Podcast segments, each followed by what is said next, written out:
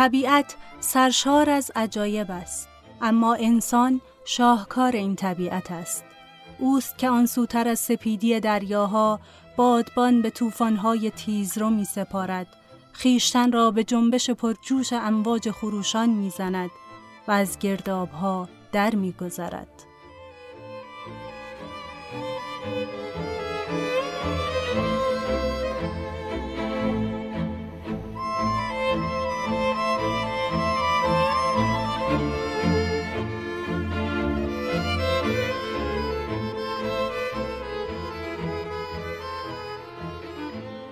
سلام. قسمت سوم از پادکست دراما رو گوش می‌کنیم. پادکستی که من مرزه محمدزاده با همراهی دوستای عزیزم امین اندلیبی و محمد نازمی تولید می‌کنیم. پادکست دراما در زمینه تئاتر و تاریخ هنر تئاتر هست و سعی داریم اینجا از این بگیم که تئاتر چطور به وجود اومده و چه مسیری رو طی کرده و توی این مسیر چه نقاط عطفی داشته. از نویسنده ها و کارگردان ها و نمایشنامه های تأثیر گذار میگیم و جایگاه تئاتر رو توی هر جامعه ای بررسی می‌کنیم.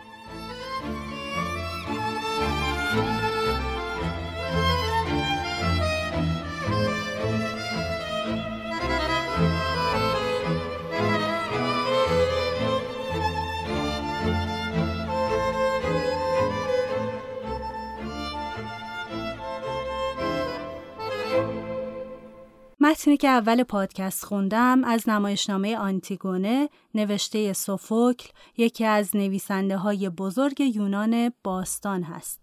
توی دو قسمت قبل از پیدایش تئاتر از زمان باستان گفتیم و شکلگیری اون رو توی یونان باستان مهد هنر تئاتر بررسی کردیم که اگر نشنیدین پیشنهاد می‌کنم حتما گوش کنین تا مطالب جالبی که داره رو از دست ندین. توی این قسمت همونطور که وعده دادیم راجع به تراژدی و به طور مشخص راجع به تراژدی یونان صحبت می‌کنیم. از پیدایش تراژدی حدود 25 قرن میگذره ولی هنوز هم تراژدی نوشته و اجرا میشه. حتی بعضی از تراژدی های یونان باستان هنوز هم اجرا میشن. مثل نمایشنامه آنتیگونه از سوفوکل یا پارسیان یا همون ایرانیان از آشیل که بارها روی صحنه های تئاتر جاهای مختلف دنیا اجرا شده و میشه. موضوعات و شخصیت های تراژدی یونانی هنوز مورد توجه هنرمندا هستند. مثل فیلم اودیپوس شهریار اثر سینماگر ایتالیایی پیر پاولو پازولینی یا مدعا ساخته لارنس فونتریر دانمارکی. نمایشنامه های زیادی هم از آثار یونانی اختباس شدند. مثل اقتباس رابرت اولتا از نمایشنامه آژاکس یا نمایشنامه سوگواری برازنده الکتراس که برنده جایزه ادبی نوبل یوجین اونیل نوشته. حتی میشه اشاره کنیم به اجرای پست مدرنی که کلاوس میشایل کروبر کارگردان آلمانی از نمایشنامه کاهنه های باکوس نوشته اوریپید انجام داد. توی ایران هم آنتیگونه سوفوکل رو پری صابری سال 1349 و علی رفیعی سال 1354 اجرا کردند. اقتباس نویسنده فرانسوی ژان آنوی از همین نمایشنامه رو هم رکن الدین خسروی 1346 و داوود رشیدی 1353 اجرا کردند. در مورد خواستگاه تراژدی از زمان باستان تا الان اختلاف نظرهای زیادی وجود داره و منابع برای اظهار نظر قطعی خیلی محدوده و در واقع قوی ترین منبع موجود کتاب فن شعر ارسطو هست که اون هم به طور کامل به دستمون نرسیده. توی این قسمت چند تا از نظریه ها رو با هم بررسی می کنیم مثل تراژدی از دیتیرامب، نظریه تراژدی با منشأ ساتیر و نظریه تراژدی با منشأ راپسودی. همونطور که گفتیم قدیمی ترین سند موجود درباره خواستگاه درام یونانی یه فصل از کتاب فن شعر ارسطو هست که حدود 335 تا 323 قبل از میلاد نوشته شده. توی این کتاب ارسطو اینطور نوشته تراژدی از بدیه سازی های سراهنگ یعنی رهبر همسرایان در آوازها و رقصهای دست جمعی در مراسم اجرای دیتیرامپ به وجود آمده است. راجب دیتیرامپ توی قسمت قبل هم صحبت کردیم. سرودهای روحانی که همراه رقص و آواز نی و سازهای دیگه توی مراسم بزرگداشت دیونوسوس خدای تئاتر، شراب و باروری توی یونان باستان اجرا می شد. نظریه دوم میگه تراژدی ریشه هایی از نمایش ساتیر داره. نمایش ساتیر یه نوع کمدی نویسی توی یونان باستان بود که صده پنجم قبل از میلاد نوشته می‌شد. اسم نمایش ساتیر از گروه همسرایان همراه دیونوسوس گرفته شده که به شکل نیمه انسان نیمه حیوان بودن. توی اسطوره های یونان ساتیرها نیمه خدایانی بودند که پاهای شبیه بز، گوشای دراز نکتیز و شاخ و دم داشتند و کنار دیونوسوس بودند. اجرا کننده های نمایش ساتیر هم در واقع بازیگرای وفادار به دیونوسوس بودند که حرکت ها و لباس هاشون شبیه ساتیرها بود. نمایش ساتیر در واقع به نمایشی گفته می‌شد که یه تقلید مسخره آمیز بود. این تقلید می‌تونست درباره استوره ها باشه مثل دهنکجی به خدایان یا قهرمان ها و ماجراهای اونا و یا حرکت های ناهنجار و خشن درباره یه موضوع روستایی باشه که رقص های پرهیجان و پراتوار و لحجه های بیوقار و آوازای کم و بیش شهوانی داشتن. اما شباهتی که توی این نظریه بررسی میشه بین ساتیر و تراژدی شباهت ساختاری هست. ساتیر و تراژدی تقریبا شکل اجرایی و فرم مشابهی داشتند اما محتوا و موضوعات کاملا متفاوت بودند. در ساتیر هم مثل تراژدی قسمت بازی های اصلی با شعرهای همسرایان از هم جدا می شدن. زبان و وزن شعرها هم مثل تراژدی بود. با این فرق که توی ساتیر از زبان روزمره و محاوره استفاده می شد. ساتیر اکثرا بعد از تمام شدن یه تراژدی جدی و سنگین به عنوان یه پایان مفرح و آرامش بخش اجرا می شد. بعضی وقتا داستان ساتیر به موضوع تراژدی که قبل از اون اجرا شده بود مربوط می شد ولی بیشتر وقتا یه موضوع کاملا مستقل داشت. فقط یه نمونه کامل از ساتیر الان وجود داره که درام سیکلوپ اثر اوریپید هست. قسمتی از یه نمایش ساتیر دیگه هم موجوده که بخش زیادی از نمایشنامه سوفوکل به اسم تراکرز هست ولی کامل نیست.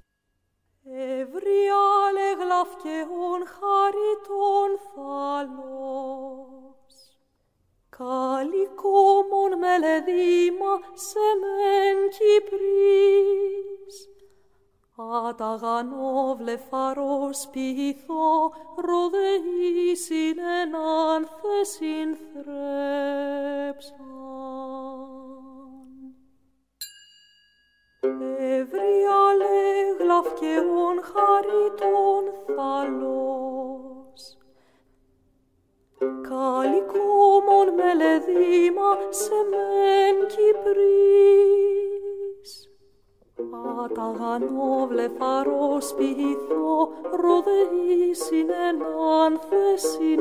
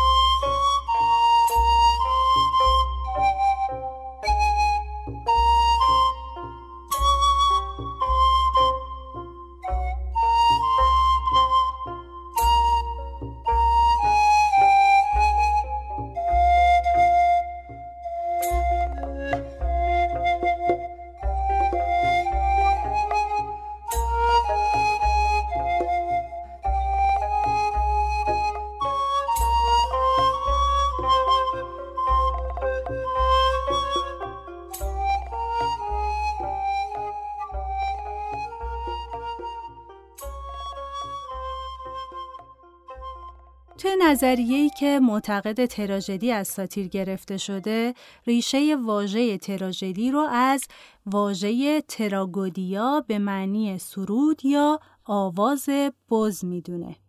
ویل دورانت مورخ بزرگ آمریکایی و نویسنده کتاب تاریخ تمدن هم این نظریه رو مطرح می‌کنه و این امکان رو در نظر می‌گیره که شاید منظور از آواز بز مناجاتی بوده که در مورد دیونوسوس اجرا می شده. ارسطو هم درباره ریشه تراژدی از نمایش ساتیر اینطور میگه. مراسم ساتیر اساساً مزهک بود و مدتی طول کشید تا تراژدی از خلال قطعات کمیک بیرون آمد و استقلال یافت. اما ژاکلین دورومیی محقق تئاتر یونان باستان و نویسنده کتاب تراژدی یونان دو تا ایراد به این نظریه مطرح می‌کنه. اول اینکه ساتیرها دقیقا بز نیستن. اگه یادتون باشه گفتیم فقط پاهای شبیه بز دارن. ایراد دوم هم که می‌گیره اینه که توی این نظریه گفته نمیشه که چرا تراژدی برعکس ساتیر نه تنها شهوانی نیست بلکه هیچ ردی هم از آوازهای ساتیری توی تراژدی های یونان پیدا نمیشه.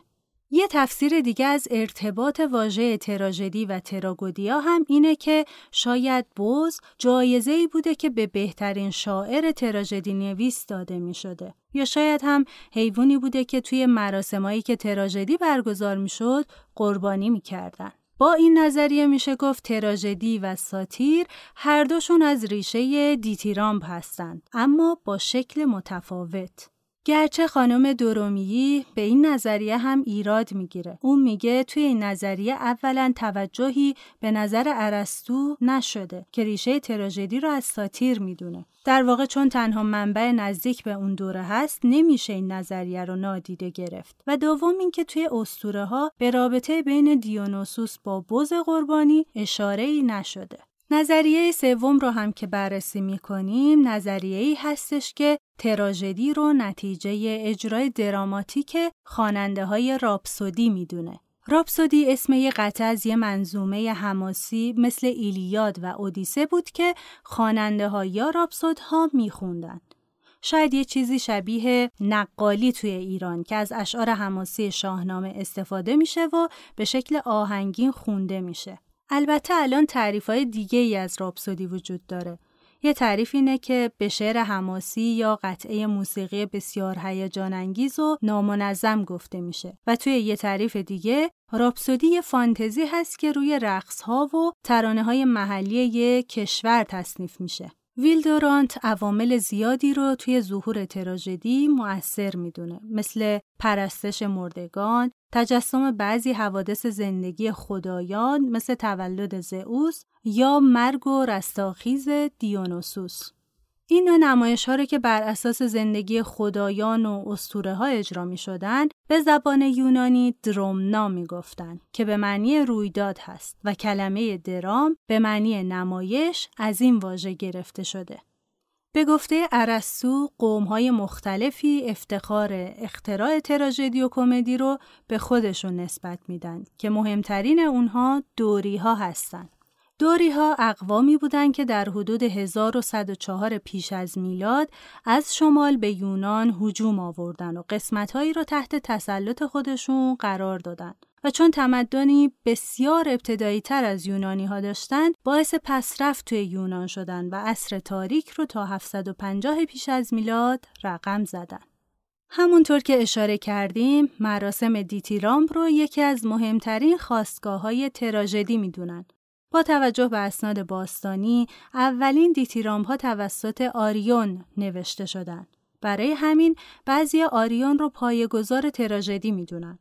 اما اون چیزی که ما الان تراژدی می‌دونیم به نوشته های تسپیس نزدیکتر هست تا آریون. برای همین بین مورخای دوران باستان رسم بر این بود که تسپیس رو بنیانگذار درام بشناسن که برنده مسابقه سال 534 پیش از میلاد هم بود. جالبه که بدونین خود تسپیس اوایل یکی از بازیگرا و رقصنده های معروف یونان و اهل شهر ایکاریا بود. اون نقشای مختلفی رو ماهرانه بازی می‌کرد و حین رقص ظاهرا برای خود نمایی از دسته همسرایان دور شد و به طور انفرادی آواز خوند.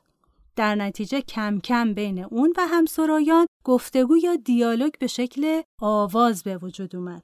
یه نوآوری دیگه تسپیس احتمالاً اضافه کردن پیش درآمد و دیالوگ به آوازی بود که یه بازیگر می‌خوند و بازی می‌کرد. اما همه با این سبک اجرا موافق نبودن. مثل سولون شاعر و سیاستمدار بزرگ یونانی که از دیدن یکی از نمایشنامه های تسپیس خیلی ناراحت شد و نمایش رو وسیله جدیدی برای فریب مردم و مخالف اخلاق دونست.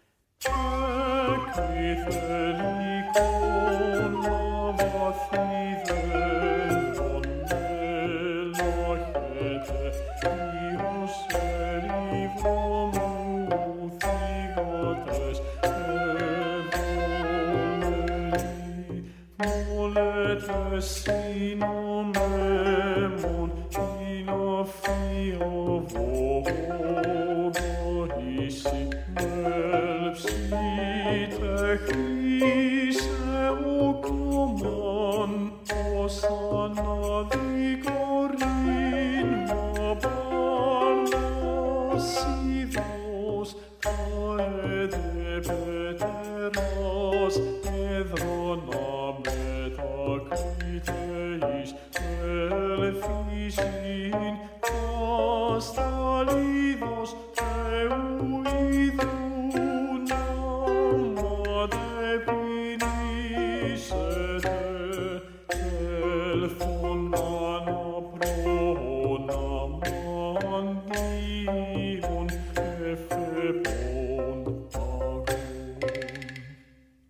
گذشته از اینکه خواستگاه تراژدی چی باشه، حرکت اصلی برای شکلگیری درام که سال 534 پیش از میلاد اتفاق افتاد، وقتی بود که درام از طرف حکومت رسمیت پیدا کرد و به عنوان بزرگ داشته رب نو دیونوسوس در جشنواره ها ارائه شد. توی قسمت قبل هم گفتیم که توی جشنواره دیونوسیای شهر هر درام نویسی هر سال با سه کار تراژدی و یه نمایش ساتیر توی مسابقه شرکت می‌کرد. شاهکارهای تراژدی یونان توی دوره 80 ساله شکوفایی سیاسی آتن به وجود اومد. به خصوص توی دوران حکومت پریکلس.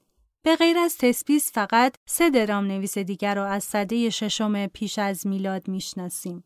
کوریلوس، پراتیناس و فرینیکوس. کوریلوس 160 تا نمایشنامه نوشت و یه نوآوری توی لباس و صورتک انجام داد که برای ما شناخته شده نیست. پراتیناس رو هم پایه‌گذار نمایش ساتیر می‌دونن و فرینیکوس هم اولین نمایشنامه نویسی بود که راجع به مسائل زمان خودش نوشت که تا قبل از اون نمایشنامه ها از اسطوره ها و خدایان نوشته می شدن. در ضمن اون رو اولین نویسنده ای می‌دونن که شخصیت زن رو وارد تئاتر کرد. آگاتون هم به عنوان نمایشنامه نویس اولین کسیه که برای تراژدی از خودش داستان ساخت ولی طرفدار زیادی پیدا نکرد و هیچ کدوم از آثارش باقی نموند. تراژدی های یونانی به طور کلی بدون در نظر گرفتن استثناها این ویژگی ها رو داشتن. حوادث و شخصیت ها کم بودن ولی جزئیات زیادی داشتند. بیشتر به جنبه های روانی و اخلاقی شخصیت توجه می شد به جای جنبه ملموس و اجتماعی اونها. شعرها و آواز همسرایان مسلط به درام بوده. همه شخصیت ها رو هم یه بازیگر اجرا می کرد و برای اینکه نقش دیگه رو بازی کنه صورتک یا ماسک خودش رو عوض می کرد. موضوع نمایشنامه ها هم بعضی وقتا از استوره و بعضی وقتا از تاریخ معاصر اون دوره گرفته می‌شد. مثل جنگ تروا یا مشکلات خاندان اودیپوس. تماشاگرای آتن عناصر این نوع نمایش و موضوعات و شخصیت های اونا رو میشناختن. اما هر نویسنده ای تفسیر شخصی خودش را از موضوع و شخصیت اسطوره‌ای می‌گفت. و آزاد بود اصل داستان رو تغییر بده و اگر حماسه یه داستان اساتیری رو روایت می‌کرد تراژدی اون رو نشون می‌داد. اما متاسفانه هیچ نمایشنامه ای از این دوره باقی نمونده. توی دوره اوج شکوفایی تراژدی یونانی حدود هزار اثر نوشته شدن که از بین اونها فقط حدود سی تا تراژدی باقی مونده که نوشته خلوس یا همون آشیل، سوفوکل و اوریپید هستند.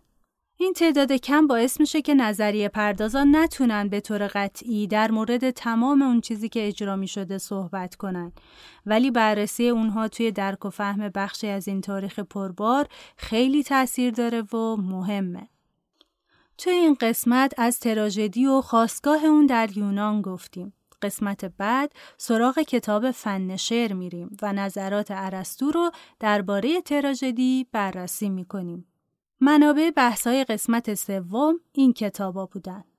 تاریخ تئاتر جهان اسکار براکت تراژدی یونان اثر ژاکلین درومی ارسطو و فن شعر از عبدالحسین زرینکوب که ترجمه و تفسیر کتاب ارسطو هست. تاریخ تئاتر به روایت ویل دورانت که بر اساس مجموعه کتاب تاریخ تمدن دورانت گردآوری شده. و فرهنگ اصطلاحات ادبی نوشته سیما داد.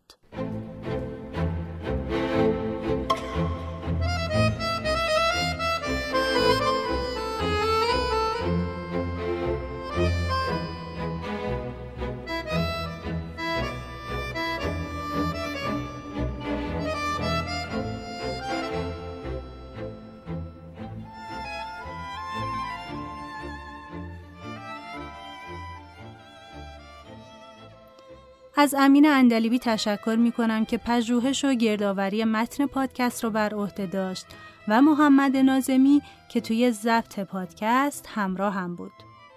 پادکست دراما رو می‌تونید از اپلیکیشن شنوتو و سایر اپلیکیشن های پادکست بشنوید و دنبال کنید.